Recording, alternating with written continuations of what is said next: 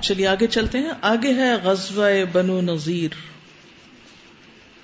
باب حدیث بن نذیر و مخرج رسول اللہ صلی اللہ علیہ وسلم الیہم فی دیت الرجلین وما ارادوا من الغدر برسول اللہ صلی اللہ علیہ وسلم۔ قال الزہری عن عروة كانت على رأس ستة أشهر من وقعة بدر قبل أحد وقول الله تعالى هو الذي اخرج الذين كفروا من اهل الكتاب من ديارهم لاول الحشر. ما ظننتم ان يخرجوا. وجعله ابن اسحاق بعد بئر معونة واحد بنو نذیر کون تھے؟ جیسا کہ آپ جانتے نبی صلی اللہ علیہ وسلم جب ہجرت کر کے مدینہ تشریف لے گئے تھے، تو وہاں یہود کے تین گروہ تھے۔ کون کون سے؟ شابش۔ بنو نذیر، بنو قریضہ بنو قینقا گڈ ہجرت کے بعد نبی صلی اللہ علیہ وسلم کے ساتھ تین طرح کے کفار تھے۔ ایک وہ تھے جن کے ساتھ آپ نے معاہدہ کیا تھا کہ وہ آپ سے جنگ نہیں کریں گے اور نہ ہی آپ کے خلاف دشمن کی مدد کریں گے۔ اس میں یہودیوں کے تین گروہ تھے۔ میساق مدینہ کے بارے میں کبھی سنا آپ نے؟ میساق مدینہ، جو بھی تاریخ پڑھتا ہے، سیرت پڑھتا ہے، وہ میساق مدینہ کے بارے میں پڑھتا ہے۔ تو یہ جو یہود کے تین گروہ تھے، انہوں نے نبی صلی اللہ علیہ وسلم سے ایک میساق یعنی پکا وعدہ کیا تھا۔ ایک کانٹریکٹ ہوا تھا آپ کا ان کے ساتھ، کیونکہ مدینہ کے اندر رہنے والے لوگ تھے، کہ یہ آپ سے جنگ نہیں کریں گے، نہ ہی آپ کے خلاف دشمن کی مدد کریں گے۔ اور یہ تینوں گروہ تھے جنہوں نے آپ کے ساتھ مل کے یہ معاہدہ کیا تھا۔ دوسرا گروہ ان لوگوں کا تھا جنہوں نے آپ سے جنگ کی اور آپ سے دشمنی مول لے لی، جیسے کہ قریش مکہ۔ تیسرے وہ تھے جنہوں نے آپ کو چھوڑ دیا یعنی آپ سے کوئی سروکار نہیں رکھا۔ اور اس بات کا انتظار کیا کہ نتیجہ کیا نکلتا ہے۔ جیسا کہ اربوں کے کچھ گروہ تھے۔ ان میں سے کچھ تو اندر تھے اور آپ کے غلبے کی تمنا رکھتے تھے، جیسے بنو خزا کے لوگ، کیونکہ وہ مسلمانوں کے حلیف تھے۔ کچھ اس کے برعکس، جیسے بنو بکر کے لوگ۔ وہ آپ کا غلبہ نہیں چاہتے تھے، کیونکہ وہ قریش کے حلیف تھے، وہ قریش کا غلبہ چاہتے تھے۔ اور انہی میں سے کچھ منافق تھے، جو ظاہری طور پر آپ کے ساتھ تھے، لیکن باطنی طور پر آپ کے دشمن تھے، جن کا ذکر قرآن مجید میں شروع میں آتا ہے۔ وَمِنَ النَّاسِ مَن يَقُولُ آمَنَّا بِاللَّهِ وہ بلیوم الآخری وما ہم بمؤمنین، کہ وہ مومن ہے ہی نہیں۔ اب یہ تینوں گروہ جو تھے، یہود کے، یہ مدینہ کے اندر تھے، انہوں نے وعدہ کر رکھا تھا کہ ہمیشہ آپ کا ساتھ دیں گے، آپس میں کوئی خانہ جنگی نہیں کریں گے یعنی مدینہ کے اندر مسلمانوں کے ساتھ۔ لیکن ان تینوں نے نبی صلی اللہ علیہ وسلم سے غداری کی، دھوکہ دیا۔ لہذا تینوں کا انجام بھی بہت ناک ہوا۔ سب سے پہلے بنو قینقا نے معاہدہ توڑا تھا۔ بنو قینقا نے۔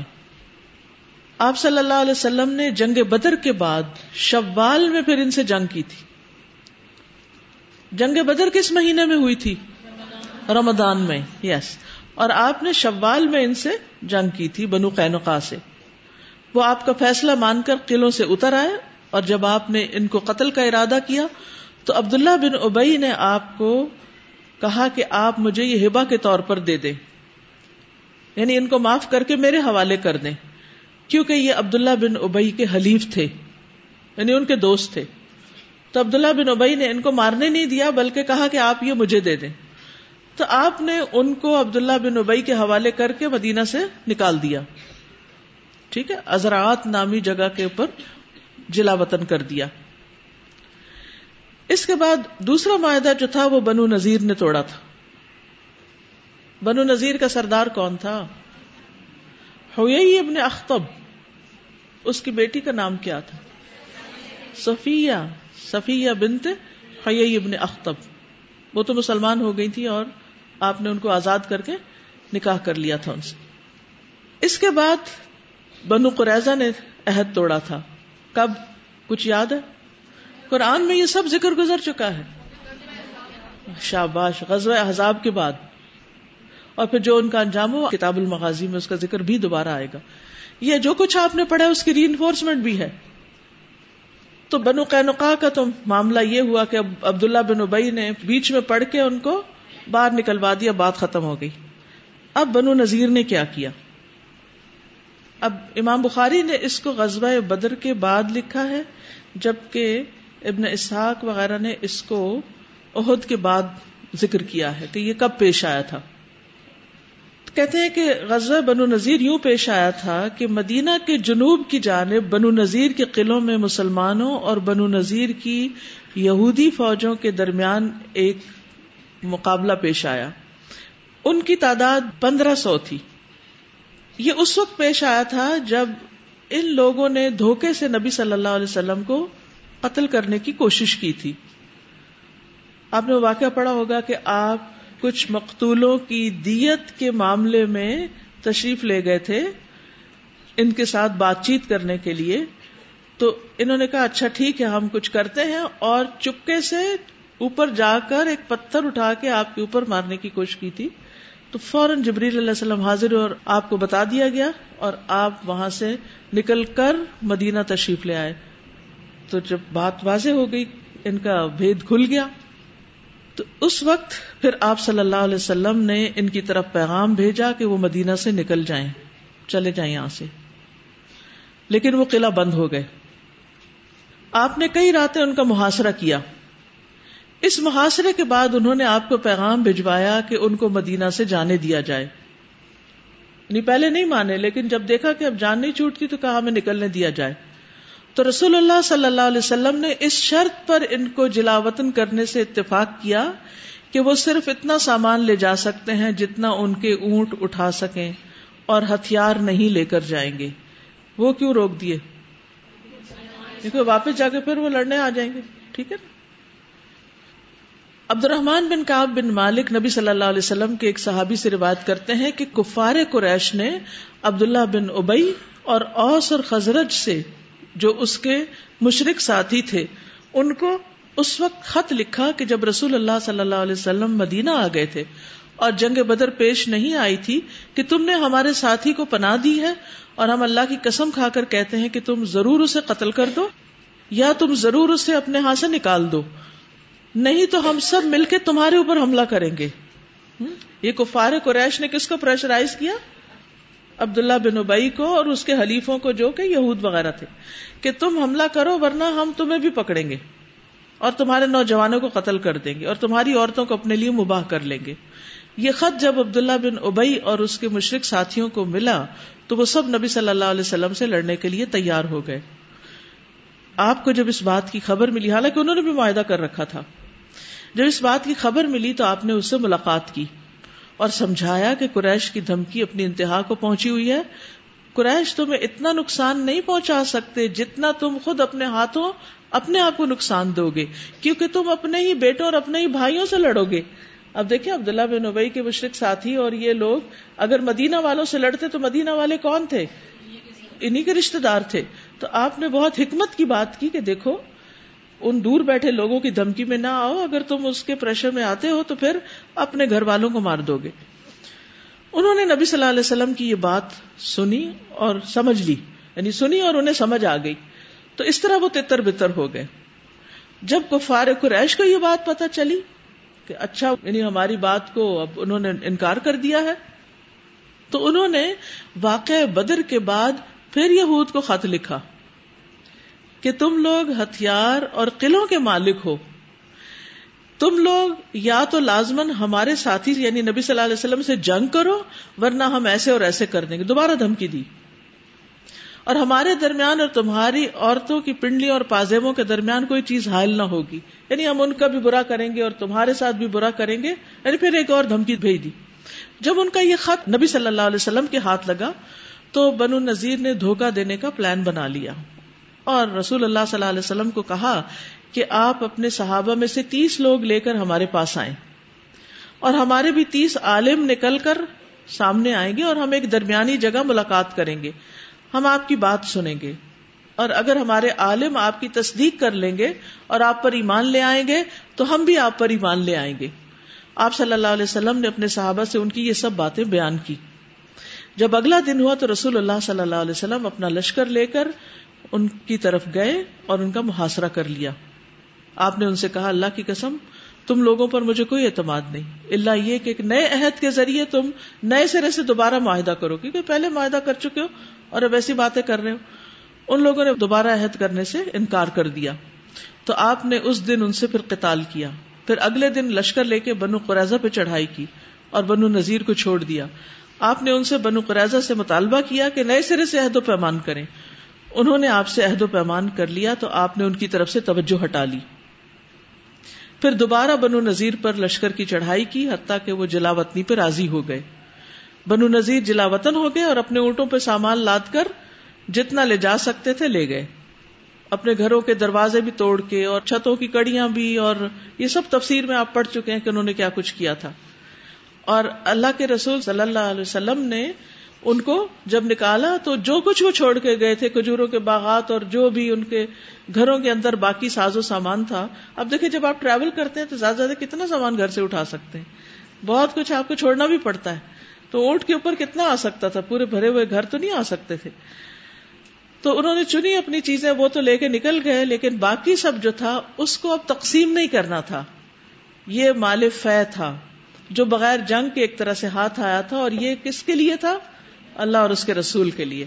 لہٰذا آپ نے اس مال میں سے اپنے گھر والوں کا خرچ مقرر کیا اور اسی میں سے پھر آئندہ جنگوں کے لیے ہتھیار وغیرہ خریدے۔ تو یہ مال اس کام آیا تھا، ٹھیک ہے؟ اور کچھ حصہ جو تھا اس میں سے مہاجرین کو بھی آپ نے دیا اور دو ضرورت مند انصاریوں کو بھی دیا، لیکن باقی انصار کو اس میں سے کچھ نہیں ملا۔ ٹھیک ہے؟ تو یہ سورت الحشر کی ابتدائی آیات جو ہے میں اس کی تلاوت لگوانا چاہوں گی تاکہ آپ سن کے ذرا سا تازہ کر لیں کہ اس میں اللہ سبحان تعالیٰ اس غزبے کے بارے میں کیا فرماتے ہیں۔ اول الحشر۔ یہ پہلا ان کا اکٹھ تھا ایک طرح سے، کیونکہ بنو قینقا کو تو جلا وطن کر دیا گیا تھا۔ بسم اللہ الرحمن الرحیم۔ سبح لله ما في السماوات وما في الارض وهو العزيز الحكيم. هو الذي اخرج الذين كفروا من اهل الكتاب من ديارهم لاول الحشر. ما ظننتم ان يخرجوا وظنوا انهم مانعتهم، حصونهم من الله، فأتاهم الله من حيث لم يحتسبوا. وقذف في قلوبهم الرعب، يخربون بيوتهم بأيديهم وأيدي المؤمنين، فاعتبروا يا أولي الأبصار. ولولا كتب الله عليهم الجلاء لعذبهم في الدنيا ولهم في الآخرة عذاب النار ذلك بأنهم شاقوا الله ورسوله ومن يشاق الله فإن الله شديد العقاب ما قطعتم من لينة أو تركتموها قائمة على أصولها فبإذن الله وليخزي الفاسقين وما أفاء الله على رسوله منهم فما أوجفتم عليه من خيل ولا ركاب ولكن الله يسلط رسله على من يشاء والله على كل شيء قدير ما افاء الله على رسوله من اهل القرى فلله وللرسول فلله وللرسول ولذي القربى واليتامى والمساكين وابن السبيل كي لا يكون دوله كي لا يكون دولة بين الأغنياء منكم وما آتاكم الرسول فخذوه وما نهاكم عنه فانتهوا واتقوا الله ان اللہ شدید العقاب پوری تاریخ ہے ان آیات میں۔ ایک ایک آیت اپنی جگہ فٹ ہوتی نظر آتی۔ لوگ اعتراض کرتے ہیں نا کہ نبی صلی اللہ علیہ وسلم نے اتنی جنگیں کیوں کی؟ اس فتنہ و فساد کو ختم کرنے کے لیے۔ جی؟ اگر اسٹیٹ کو بار بار تھریٹس مل رہے ہو تو کیسے کوئی پازیٹو یا کوئی کنسٹرکٹیو کام ہو کچھ بھی نہیں ہو سکتا۔ اور پھر یہ کہ انہوں نے سمجھا کہ ان کے قلعے ان کو بچا لیں گے کیونکہ مکہ والے ان کو یہ پیغام بھیجے تم قلعوں کے مالک ہو۔ لیکن وہ قلعوں میں بند بھی ہو گئے اور اتنا محاصرہ ہوا اور اس میں کچھ درخت کاٹے گئے وہ محاصرے کی خاطر، تو اس پر اعتراض شروع یعنی چند لفظوں میں پورا واقعہ بیان کر دیا گیا۔ آگے بھی صورت میں آپ دیکھیں پھر یہ سمجھ میں آتا ہے کہ اللہ سبحانہ تعالیٰ نے اس میں باقی سب کا حصہ کیوں نہیں لگایا؟ کیونکہ باقیوں نے اپنے گھوڑے نہیں اس پر دوڑائے یعنی انہوں نے کچھ قربان نہیں کیا، لیکن مہاجرین جو وہاں سے آئے تھے اور جو رسول اللہ صلی اللہ علیہ وسلم کی فیملی تھی، ان کے لیے اور پھر اللہ کا حصہ کیا ہے؟ یعنی دوبارہ اگلی ایسی جنگوں میں انویسٹ کرنے کے لیے اس سب مال کو لگایا جائے۔ اور یہیں سے پھر پتا چلتا، آگے آپ ڈیٹیل دیکھیں گے کہ جو کھجوروں کے درخت آئے تھے، اس سے پہلے کس نے آپ کو کھجوروں کے درخت دیے تھے؟ مدینہ میں جب آپ آئے تھے، تو آپ کی آمدنی کا ذریعہ کیا تھا؟ اور جو مہاجرین آئے تھے، وہ کہاں سے کھاتے پیتے تھے؟ انصار نے ان کو اپنے درخت دیے تھے۔ اور آپ کو یاد ہے کہ غزوہ بدر کے بعد آپ نے درخت لوٹائے تھے۔ تو وہ کس نے کہا تھا کہ میں تو نہیں دوں گی واپس؟ ام نے شکر، یاد ہے آپ کو۔ ٹھیک ہے۔ تو امام بخاری کہتے ہیں کہ بابو حدیث بن نظیر و مخرج رسول اللہ صلی اللہ علیہ وسلم علیہم فی دیت الرجلین۔ باب بن نذیر یعنی یہود کا قصہ و مخرج اور نکلنا۔ رسول اللہ صلی اللہ علیہ وسلم، رسول اللہ صلی اللہ علیہ وسلم کا الیہم ان کی طرف، فی دیت رجولینی دو لوگوں کی دیت کے سلسلے میں، وما ارادو من الغدری اور جو بھی انہوں نے ارادہ کیا، پلان کیا، دھوکہ دینے کا، بے رسول اللہ صلی اللہ علیہ وسلم، رسول اللہ صلی اللہ علیہ وسلم سے، وقال الزہری، اور زہری کہتے ہیں انوروت ابن زبیری انہوں نے عروہ بن زبیر سے روایت کیا کانت علی رأس ستت اشہر من وقعت بدر قبل وقعت احد امام بخاری جو قول لے کر آئے ہیں، اس کے مطابق یہ واقعہ بدر کی لڑائی کے چھ مہینے بعد اور عہد کی لڑائی سے چھ ماہ پہلے ہی ہوا۔ کیونکہ عہد اور بدر میں کتنا عرصہ ہے؟ ایک سال۔ اس لیے امام بخاری یہاں پر اس واقعے کو لے کر آئے۔ وقول اللہ عز و جل اور اللہ سبحانہ تعالیٰ کا قول ہے، هو الذي اخرج الذين كفروا من اهل الكتاب الى قوله ان يخرجوا کہ وہی ذات ہے جس نے اہل کتاب کے کفار کو اپنے گھروں سے نکالا اور وہ نکلنے والے نہیں تھے اور جو ابھی آپ نے ساری آیات سنی، یہاں تک کہ ان یخرجو۔ وجعلہ ابن اسحاق اور ابن اسحاق نے اپنی تاریخ میں کیا لکھا ہے؟ بعد بئر معونہ و احدن کہ یہ واقعہ پیش آیا۔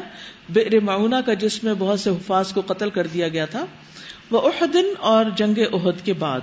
یعنی بیر مونا جو تھا وہ چار ہجری میں ہوا تھا۔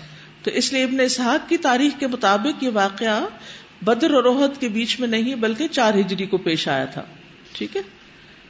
اور یہ بات کچھ زیادہ مناسب بھی معلوم ہوتی ہے کیونکہ انہی کی دیت کے سلسلے میں آپ صلی اللہ علیہ وسلم ان کے پاس گئے تھے اور پھر انہوں نے پتھر گرا کے مارنے کا ارادہ کیا تھا۔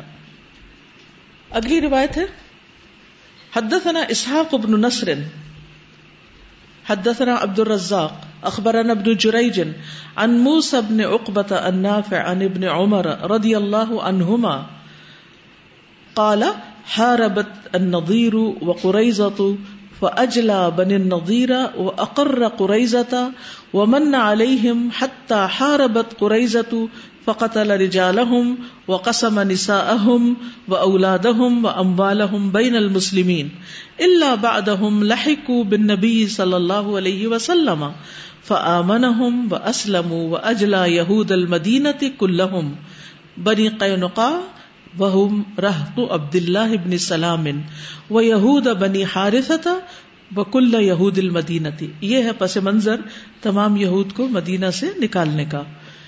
تو اس روایت کو ہم دیکھتے ہیں یعنی کس طرح یہ سارے لوگ نکالے گئے۔ امام بخاری کہتے ہیں، ہم سے اسحاق بن نصر نے بیان کیا، جو بخاری کے رہنے والے تھے، ابو ابراہیم جن کی کنیت ہے۔ ہم سے عبد الرزاق بن حمام نے کہ ابن جریج نے موسا بن اقبا سے روایت کی، انہوں نے نافے سے، انہوں نے ابن عمر سے۔ انہوں نے کہا، کیا کہا؟ ہا ربت جنگ کی ان و قریضت بنو نذیر اور بنو قریضہ نے۔ کس سے کی؟ نبی صلی اللہ علیہ وسلم سے۔ فجلا تو اگزائل کر دیا، جلا وطن کر دیا بن نظیر بنو نذیر کو۔ وہ اقرا قریضہ اور قریضہ کو باقی رکھا۔ کیونکہ انہوں نے معاہدہ دوبارہ کر لیا تھا۔ ابھی میں نے پس منظر بتایا نا جو۔ اس لیے۔ وہ من علیہم اور ان پر احسان کیا۔ حتی حاربت قریضہ تھا یہاں تک کہ قریضہ نے پھر جنگ کر لی۔ کب؟ خندق کے موقع پر۔ فقط الرجالہم تو ان کے مردوں کو آپ نے پھر قتل کر دیا۔ وہ قسم انسا اہم اور ان کی عورتوں کو تقسیم کر دیا۔ وہ اولاد اہم اور ان کے بچوں کو بھی وہ اموال اور ان کے مالوں کو بھی، بین المسلمین مسلمانوں کے درمیان۔ اللہ بعدہم لحقوا بالنبی صلی اللہ علیہ وسلم، مگر یہ کہ بعض بنو قریضہ نبی صلی اللہ علیہ وسلم کے ساتھ آ کر مل گئے یعنی جو بچ گئے۔ فآمنہم، تو آپ نے ان کو امان دی، وہ اسلم اور وہ مسلمان ہو گئے۔ وہ اجلا یہود المدینہ تھی کلہم آپ نے مدینہ کے تمام یہود کو جلا وطن کر دیا۔ بنو قینقا اور وہ قبیلہ ہے کس کا؟ قوم ہے کس کی؟ عبداللہ بن سلام کی۔ اور وہ بنو ہارسا کے یہود ہیں۔ وہ کل یہود المدینہ تھی اور سارے کے سارے مدینہ کے یہود کو۔ اب یہ جو بچ گئے تھے، یہ کون تھے؟ کچھ بچ گئے تھے۔ ابن عباس کہتے ہیں یعنی اس میں باقی باتیں تو تقریباً ساری پہلے میں ایکسپلین کر چکی لیکن یہ کہ کچھ بچ گئے اور ان کو آپ نے امان دی اور مسلمان ہو گئے اور پھر وہ وہاں رہنے لگے۔ تو اس کے بارے میں سنا نبی داؤد کی ایک روایت آتی ہے ابن عباس کی۔ انہوں نے کہا کہ جب کوئی ایسی عورت ہوتی جس کے بچے زندہ نہ رہتے، تو وہ نظر مان لیتی تھی کہ اگر اس کا بچہ زندہ رہا تو وہ اسے یہودی بنا دے گی۔ یعنی بہرحال یہود کیونکہ اہل کتاب تھے، پڑھے لکھے لوگ تھے، تجارت والے تھے، دنیاوی لحاظ سے بہت ان کا ایک مقام تھا مدینہ میں۔ اور باقیوں کو تو کسان سمجھتے تھے، جو انصار کے لوگ تھے۔ تو یہ وہاں کی سمجھے ایلیٹ کلاس تھی اور ان کو ایک دینی مقام بھی حاصل تھا۔ تو مدینہ کے عام لوگ جو تھے، وہاں کے لوکل وہ ان کو لک فارورڈ کرتے تھے۔ ان کے نزدیک یہ نمبر ون تھے۔ تو اب آپ دیکھیے کہ جس کا بچہ نہیں بچتا تھا، وہ منت مانتی تھی کہ اگر میرا بچہ بچ گیا تو میں اسے یہودی بنا دوں گی۔ آج کل کیا منتیں مانی جاتی ہیں؟ دو طرح کے لوگ ہیں آج کل بھی، یا اس سے زیادہ بھی ہو سکتے ہیں۔ ایک تو وہ ہے جو کہتے ہیں کہ میں اس کو فلاں مزار پہ جا کر وقف کر دوں گی۔ اور جیسے آپ نے دیکھا بھی ہوگا کہ کچھ مزاروں پر چھوٹے سر والے بچے یا دوسرے بچے جو ہیں، ان کو بس وہاں چھوڑ دیا جاتا ہے بےچارے بھیک مانگتے رہتے ہیں جو وہاں نظر نیاز آتی ہے، وہی کھاتے ہیں، وہی پلتے ہیں اور وہ اس کو بڑا نیکی کا کام سمجھتے ہیں۔ اچھا دوسری قسم کے لوگ وہ ہوتے ہیں جو کہتے ہیں کہ میں اپنے بچے کو حافظ بناؤں گی اور میں اپنے بچے کو عالم بناؤں گی، میں اپنے بچے کو یہ اور یہ بناؤں گی۔ بچہ جب بڑا ہوتا ہے تو پھر کیا ہوتا ہے؟ قابو نہیں آتا۔ تو پھر مسئلہ پوچھتے ہیں کہ اب اس نظر منت سے نکلیں کیسے؟ ہاں؟ بہرحال تو اس سے بھی آپ اندازہ لگائیں کہ مدینہ کا ایک پکچر سامنے آتی ہے نا کہ کس کس قسم کے لوگ تھے۔ تو اب یہ ہوا کہ جب بنی نذیر کو مدینے سے جلا وطن کیا جا رہا تھا، وہ جو درمیان والا گروہ تھا، کہنے کا تو پہلے عبداللہ بن ابئی نے ان کو نکالا اور تو بنو نذیر کو جب مدینہ سے جلا وطن کیا گیا تو ان میں انصاریوں کے وہ لڑکے بھی تھے جو اسی قسم کے تحت یہودی بنائے گئے تھے۔ انہوں نے کہا، ہم اپنے بچوں کو نہیں چھوڑیں گے، ان کے ساتھ نہیں جانے دیں گے۔ تو اللہ تعالیٰ نے یہ آیت نازل کی، لا اکراہ فی الدین، قد تبین الرشد من الغی۔ تو بہرحال پھر وہ بچے آگے واپس اپنے ماں باپ کے پاس، مسلمان ہو گئے اور پھر ساتھ نہیں گئے۔ اور ویسے بھی زبردستی کسی کو، کسی اور دین میں دھکیلا نہیں جا سکتا۔ کسی کو زبردستی اسلام میں بھی نہیں ڈالا جا سکتا تو کچھ اور بھی نہیں۔ یعنی دین کے معاملے میں کسی کے اوپر جبر نہیں۔ لا اکراہ فی الدین۔ لیکن لوگ اس کا معنی الٹ لیتے۔ وہ کہتے ہیں کہ اب مسلمان تو ہیں، اب مرضی ہماری اس پر عمل کریں یا نہ کریں۔ یہ اس کا مطلب نہیں ہے۔ لوگ اس کو فی غیر محلی ہی استعمال کرتے ہیں۔ کیا مانا اس کا؟ آؤٹ آف کانٹیکسٹ یس اس کا مطلب یہ ہے کہ اگر کوئی شخص مسلم نہیں تو آپ اس کو تلوار کے زور پہ زبردستی جبرن مسلمان نہیں بنائیں گے، اس کو چوائس دیں گے۔ وہ بننا چاہتا ہے یا نہیں بننا چاہتا؟ ہاں ونس وہ اسلام کے قلعے میں آ گیا تو اب اس کی اپنی مرضی نہیں۔ اب کس کی مرضی چلے گی؟ اللہ اور اس کے رسول کی۔ اب یہاں یہ نہیں کہہ سکتے کہ اگر کسی کو کہ نماز پڑھے تو وہ کہ نہیں نہیں، دین میں کوئی جبر نہیں، زبردستی کو نماز پڑھاتے۔ نہیں، اگر آپ مسلمان ہیں تو آپ کو نماز پڑھنی چاہیے۔ حدثنا الحسن ابن مدرک حدثنا يحيى ابن حماد اخبرنا ابو عوانة عن ابي بشر عن سعيد ابن جبير، قال قلت لابن عباس سورة الحشر، قال قل سورة النظير وتابعه هشيم عن ابي بشر. امام بخاری کہتے ہیں کہ مجھے حسن بن مدرک نے بیان کیا، کہا ہمیں یاہیا بن حماد نے کہتے ہمیں خبر دی ابو اوانا نے، ابو بشر سے، اور انہوں نے سعید بن جبیر سے۔ سعید بن جبیر کہتے ہیں، میں نے کہا ابن عباس سے سورت الحشر یعنی سورت کا نام لیا۔ کالا قل سورت النظیر۔ کہو سورت النظیر یعنی اس میں غزبۂ بنو نذیر کا ذکر ہوا ہے۔ تابا حشیم ان ابی بشر، اس کو حشیم نے ابی بشر سے بھی روایت کیا ہے۔ اگلی حدیث ہے، حدثنا عبد الله ابن ابي الاسود، حدثنا معتمر ان ابي سمعت انس بن مالك رضي الله عنه قال كان الرجل يجعل للنبي صلى الله عليه وسلم النخلات حتى افتتح قريزة والنظير فكان بعد ذلك يرد عليهم امام بخاری کہتے ہیں کہ ہم سے عبداللہ بن ابل اسود نے بیان کی حدیث۔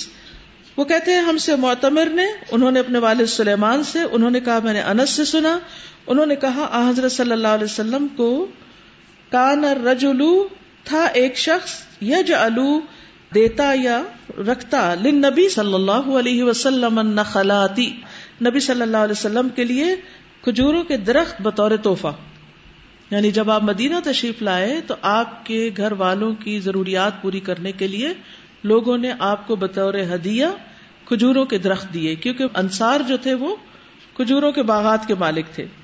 فتح یہاں تک کہ آپ نے فتح حاصل کی قریضہ میں اور بنو نذیر کے غزوات میں۔ فقان آباد ادالی کا یہ ردو علیہم، تو اس کے بعد آپ ان کو یہ درخت واپس پھیرنے لگے۔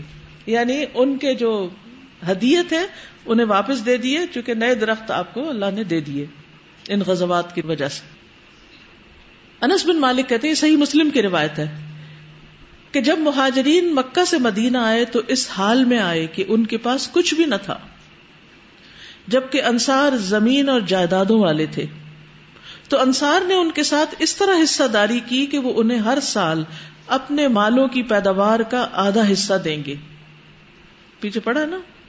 اور مہاجرین انہیں محنت و مشقت سے بے نیاز کر دیں گے۔ یعنی زمین انصار کی کام مہاجرین کا۔ انس بن مالک کی والدہ جو ام سلیم کہلاتی تھی، وہ عبداللہ بن ابی طلحہ کی والدہ بھی تھی، حضرت انس کی والدہ بھی تھی، اور یہ ان کے بھائی تھے یعنی ماں کی طرف سے۔ انس کی والدہ نے رسول اللہ صلی اللہ علیہ وسلم کو کھجور کے کچھ درخت دیے تھے۔ رسول اللہ صلی اللہ علیہ وسلم نے وہ اپنی آزاد کردہ کنیز اسامہ بن زید کی والدہ، ام ایمن کو عنایت کر دیے تھے۔ ابن شہاب کہتے ہیں، مجھے انس بن مالک نے بتایا کہ جب رسول اللہ صلی اللہ علیہ وسلم اہل خیبر کے خلاف جنگ سے فارغ ہوئے اور مدینہ واپس آئے، تو مہاجرین نے انصار کو ان کے وہ عطیے واپس کر دیے جو انہوں نے اپنے پھلوں اور کھیتوں، باغوں وغیرہ میں سے دیے تھے۔ کہتے ہیں کہ رسول اللہ صلی اللہ علیہ وسلم نے میری والدہ کو ان کے کھجور کے درخت واپس کر دیے اور ام امن کو رسول اللہ صلی اللہ علیہ وسلم نے ان کی جگہ اپنے باغ میں سے ایک حصہ عطا فرمایا۔ کیونکہ خیبر میں بھی بہت زمینیں ہاتھ آئی تھی نا۔ جس میں حضرت عمر کو آپ نے کہا تھا کہ تم زمین اپنے پاس ہی رہنے دو اور پھل جو ہے اس کا وہ آگے دے دیا کرو یعنی صدقہ کر دیا کرو۔ اس کی تفصیل پیچھے گزر چکی ہے کہ میں امن نے کہا تھا کہ میں نہیں واپس کروں گی، تو پھر آپ نے اپنی طرف سے ان کے حصے کے واپس کر دیے تھے۔ اور ان کو کچھ اور دے دیا تھا اور ان سے لے کے دے دیے تھے۔ اس سے کیا بات پتا چلتی ہے کہ آپ کو درخت دیے گئے، پھر آپ کو ضرورت نہیں رہی، پھر آپ نے وہ درخت واپس کر دیے۔ ہوں استاذہ، انسان کے حالات جو ہے وہ بدلتے رہتے ہیں۔ ضروری نہیں کہ ہر انسان جو ہے وہ ہر وقت ضرورت مند ہی رہے۔ تو جب اس کے حالات اچھے ہو جائیں تو پھر وہ جن سے ہیلپ لے رہا ہوتا ہے، وہ واپس لوٹا دے شکریہ کے ساتھ کہ اب مجھے ضرورت نہیں ہے۔ جی۔ اس سے مسلمانوں کا مزاج بھی سمجھ میں آتا ہے نا۔ وہ ان باغوں کے لیے مدینہ نہیں گئے تھے۔ وہ کسی مال کی خاطر، کسی جائیداد کی خاطر، کسی دنیا کی خاطر ہجرت کر کے نہیں گئے تھے۔ وہ اللہ کے دین کی خاطر گئے تھے۔ لیکن انسان تھے ضرورت تھی، ضرورت پوری کی انہوں نے اور بعد میں وہ دینے والے بن گئے۔ تو آج اگر اللہ نے آپ کو کسی ایک حال میں رکھا ہے کہ آپ لینے والے ہیں اور کل اللہ آپ کو مزید اور دے دیتا ہے، تو پھر آپ دینے والے بن جائیں۔ کیونکہ بہرحال دینے والا لینے والے سے بہتر ہے۔ اوپر والا ہاتھ نیچے والے ہاتھ سے بہتر ہے۔ جی۔ ام سلیم رضی اللہ تعالیٰ عنہ کے بارے میں پتہ چلتا ہے کہ نہ صرف یہ کہ انہوں نے اپنی اولاد لا کے پیش کی، بلکہ مالی طور پہ بھی ان کا خیال کیا۔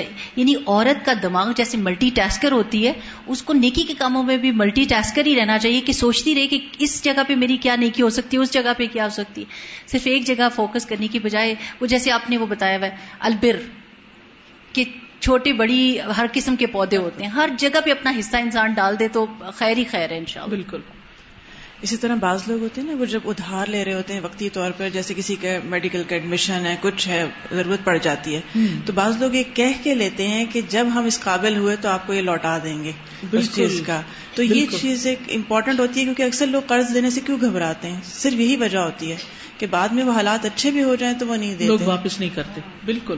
ہمارے ہاں تو یہ عام ٹرینڈ ہے کہ قرضہ لیا کاروبار کیا نفع بھی ہوا لیکن جس سے قرضہ اٹھایا، اس کو واپس نہیں کیا۔ اس کو عزم کر گئے۔ تو آپ کو پتا وہ تو شہید سے بھی معاف نہیں۔ اور یہاں ایک بہت اہم بات یہ کہ جیسے آپ اگر اسٹوڈینٹ ہیں، آپ کو پڑھنے کے لیے اسپانسرشپ چاہیے یا فیس چاہیے، کسی نے آپ کی مدد کی، پھر آپ پڑھ گئے، پھر اللہ نے آپ کو دنیا میں ہی بہت کچھ دے دیا۔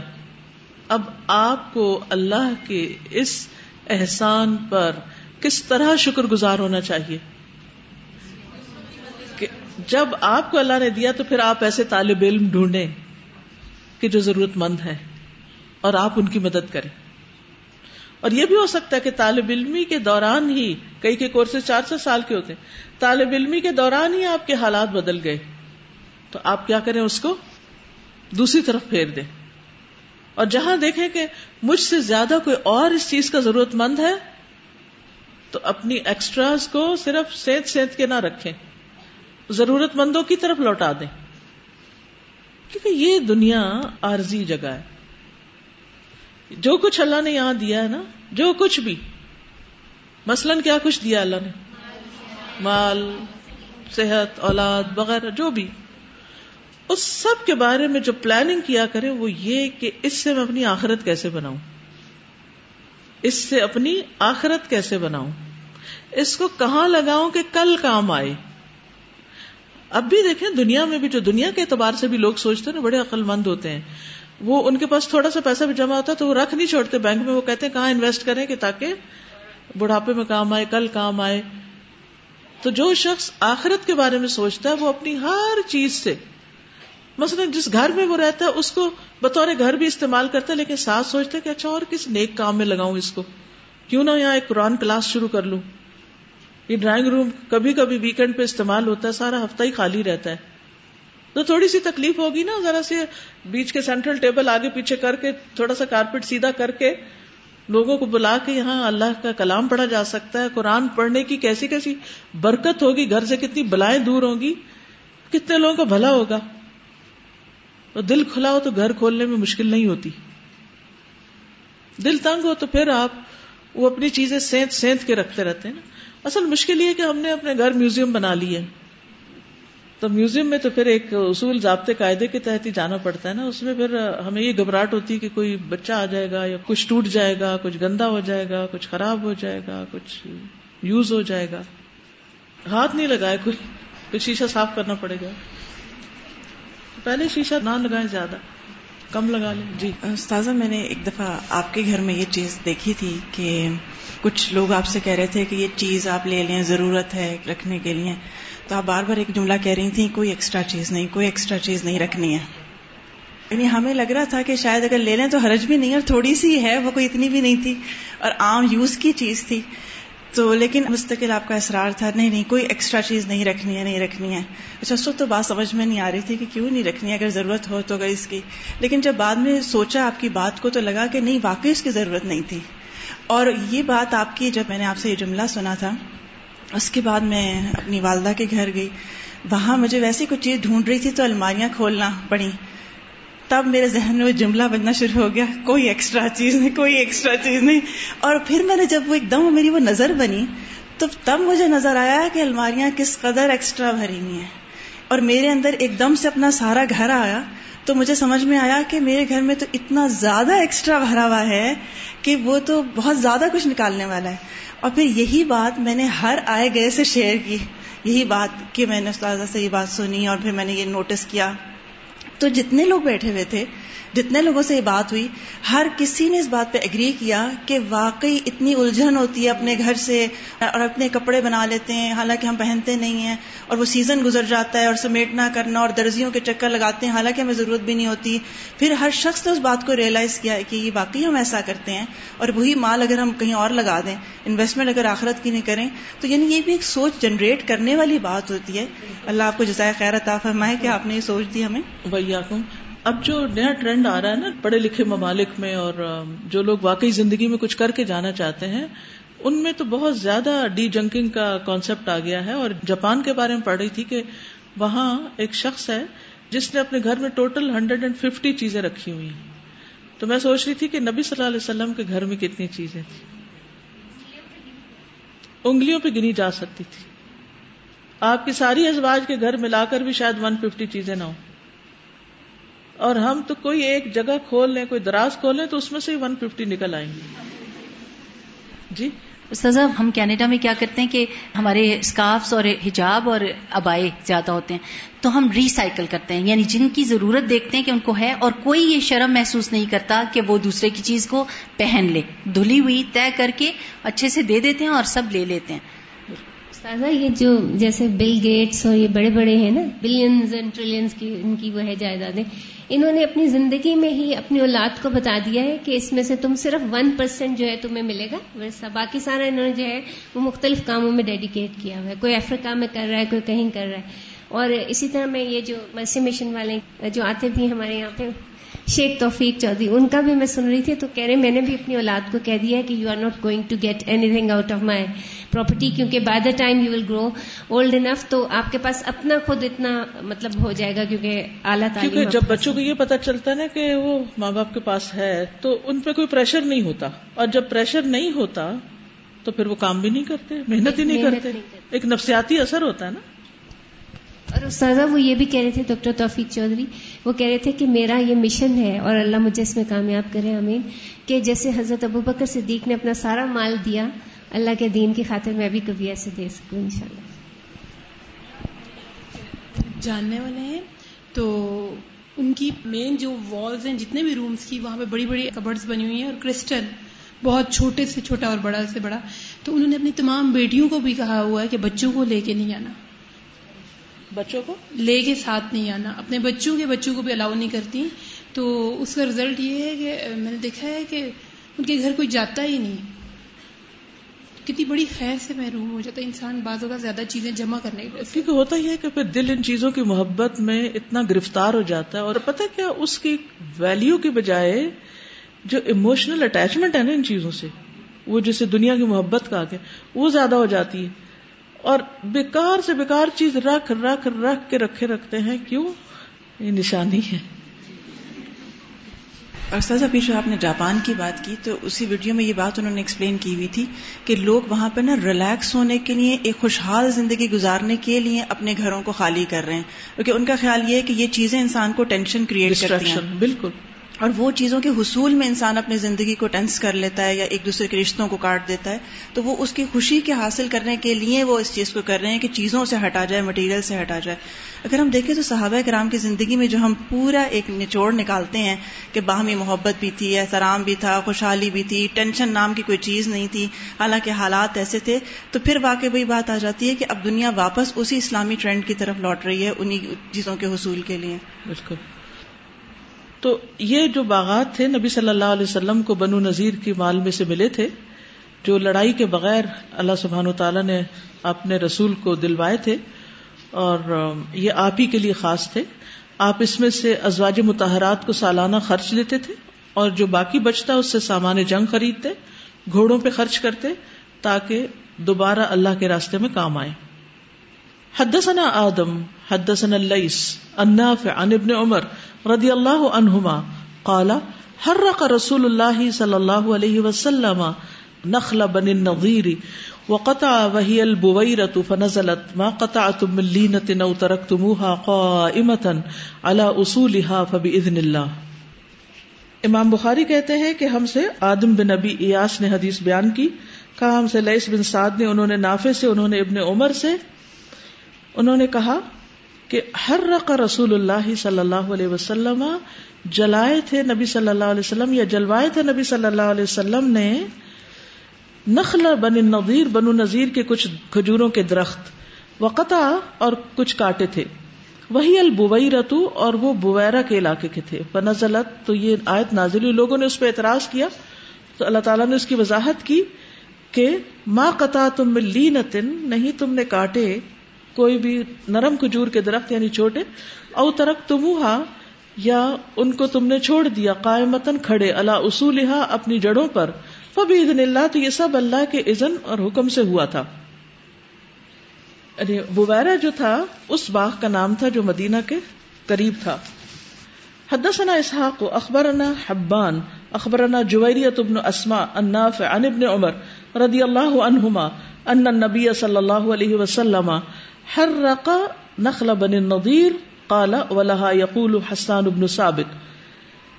امام بخاری کہتے ہیں ہم سے اسحاق بن منصور یا اسحاق بن راہوے نے بیان کیا، کہا ہم کو حبان بن ہلال نے خبر دی، کہا ہمیں جویریہ بن اسما نے، انہوں نے نافع سے، انہوں نے ابن عمر سے، انہوں نے کہا آ حضرت صلی اللہ علیہ وسلم نے بنو نذیر کے کھجور کے درخت جلوا دیے تھے اور قال ولہا یقول حسان بن ثابت، اور اس کے بارے میں حسان بن ثابت نے شیر کہے تھے۔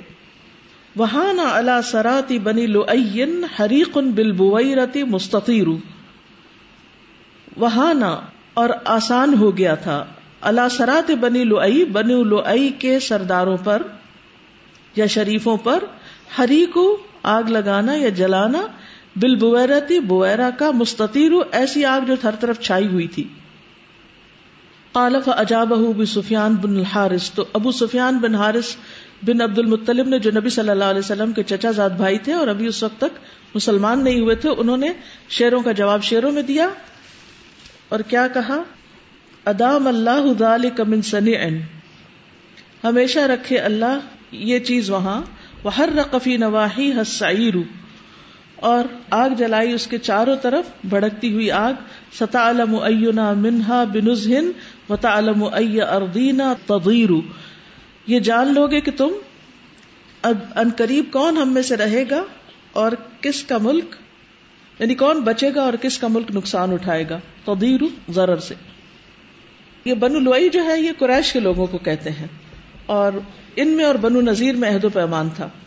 تو حسان نے قریش کی حج کی اور پھر ابو سفیان نے مسلمانوں کو بد دعا دی۔ کہ اللہ کرے کہ تمہارا شہر چاروں طرف سے جلتا رہے۔ تو بہرحال اربوں کے ہاں بہت سی باتیں شعر و شاعری کے انداز میں ہوا کرتی تھی اور بیسیکلی یہاں پر جو درخت کاٹنے کی بات ہے اور جلوانے کی، اس کا بنیادی مقصد فساد پھیلانا نہیں تھا، فساد ختم کرنا تھا۔ عام حالات میں درخت کاٹنے کی اجازت نہیں۔ ہاں اگر کوئی درخت نقصان دے رہا ہے، تکلیف دے رہا ہے یا اس کی شاخیں ٹہنیاں، تو پھر آپ کاٹ سکتے ہیں۔ قرآن مجید میں آتا ولا تفسدوا فی الارض بعد اصلاحها زمین میں اس کی اصلاح کے بعد فساد نہ کرو۔ اور مجرم شخص کیا کرتا ہے، وَإِذَا تَوَلَّا سَعَى فِي الْأَرْضِ لِيُفْسِدَ فِيهَا۔ وَيُهْلِكَ الْحَرْثَ وَالنَّسْلَ۔ تو کھیتی اور نسل کو ہلاک کرنا یہ فساد ہے۔ خصوصاً مکہ اور مدینہ کے درخت کاٹنے سے منع کیا گیا ہے۔ معلوم ہے نا آپ کو؟ حرم کے اندر درخت نہیں کاٹے جا سکتے اور گھاس نہیں کاٹی جا سکتی۔ صرف سبز گھاس جو جانور وغیرہ کھاتے یا پھر کوئی ایسا درخت جو سوکھا ہو اور اس کو ایندھن بنانے کے لیے کاٹا جائے، تو اس میں کوئی حرج نہیں۔ یا ایسا درخت جسے رکھنے سے کوئی اذیت ہو، حدیث میں آتا ہے کہ ایک شخص کو جنت میں چلتے پھرتے دیکھا گیا، جس نے راستے سے ایک ایسے درخت کو کاٹا تھا جس سے لوگوں کو تکلیف ہو رہی تھی یعنی رستے میں رکاوٹ آ رہی تھی۔ ورنہ درخت لگانے کی ترغیب ہی دی گئی اور اسے صدقہ جاریہ کا کام بتایا گیا۔ رسول اللہ صلی اللہ علیہ وسلم نے فرمایا، جو کوئی مسلمان درخت لگاتا ہے، اس میں سے جو بھی کھایا جائے وہ صدقہ ہوتا ہے۔ اور اس میں سے جو چوری کیا جائے، وہ بھی اس کے لیے صدقہ ہوتا ہے۔ اور جنگلی جانور اس میں سے جو کھا جائے، وہ بھی اس کے لیے صدقہ ہوتا ہے۔ جو پرندے کھا جائیں وہ بھی صدقہ ہوتا ہے۔ یعنی کوئی بھی اس میں جو کمی کرتا ہے، اللہ تعالیٰ اس کا ثواب اس کو دیتے ہیں یعنی اس کے صدقے کے اجر میں کمی نہیں ہوتی۔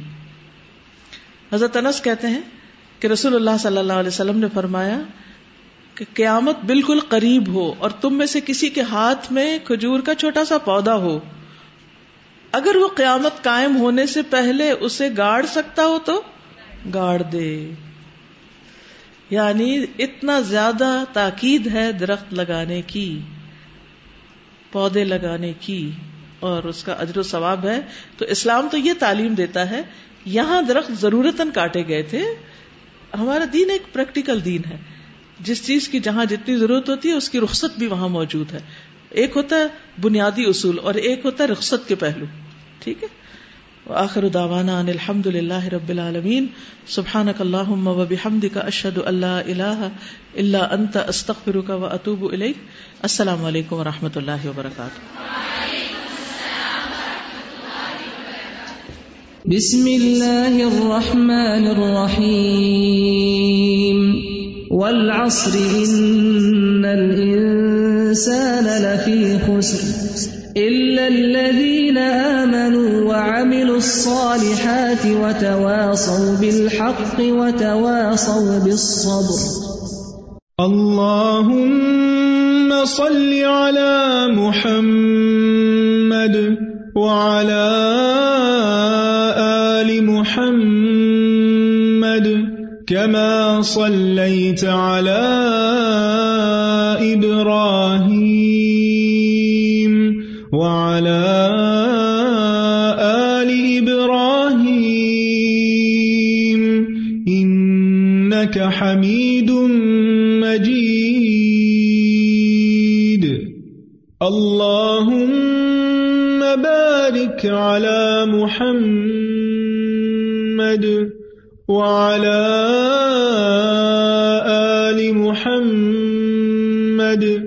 كما باركت على إبراهيم وعلى آل إبراهيم إنك حميد مجيد